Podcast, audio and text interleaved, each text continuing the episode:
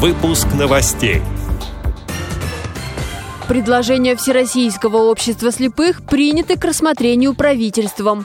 Накануне Нового года представители Московской городской и областной организации ВОЗ встретились в КСРК ВОЗ. В Астраханском драматическом театре впервые представили спектакль с тифлокомментарием. Сборная России по горнолыжному спорту завоевала медали на Кубке Европы в Швейцарии. Далее об этом подробнее в студии Анастасия Худякова. Здравствуйте! Предложения Всероссийского общества слепых приняты к рассмотрению правительством.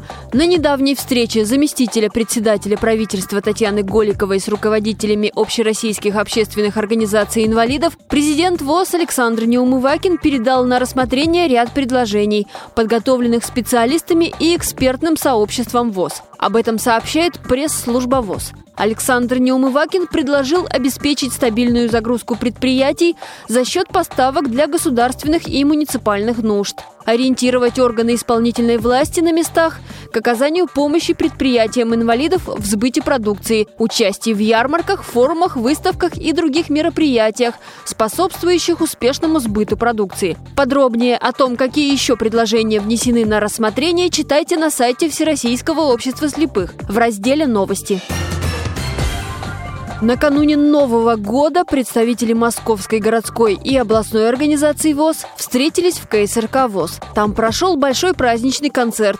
На нем выступили музыканты с нарушением зрения, в том числе юные таланты, а также российские артисты Алена Апина, Юлиан и другие. На этом концерте присутствовал президент Всероссийского общества слепых Александр Неумывакин. Это мероприятие было и продолжает быть традицией. И я хочу еще раз сказать, что Московская организация большую работу в области социального развития, промышленности, экономики, финансов проводит. Главный праздник любого российского человека – это Новый год. Мы должны следующий год встретить с лучшими показателями во всех направлениях.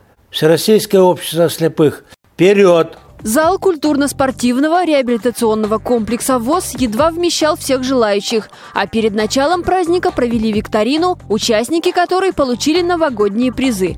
Хорошей традицией назвал такие встречи председатель Московской городской организации ВОЗ Александр Машковский. Хорошей традицией у нас стало каждый год встречать Новый год в стенах Владимира Петровича Баженова в КСРК. И здесь мы приглашаем артистов, собираем инвалидов и проводим этот праздник. В обществе у нас сегодня существует взаимопонимание и хороший настрой на дальнейшие партнерские отношения.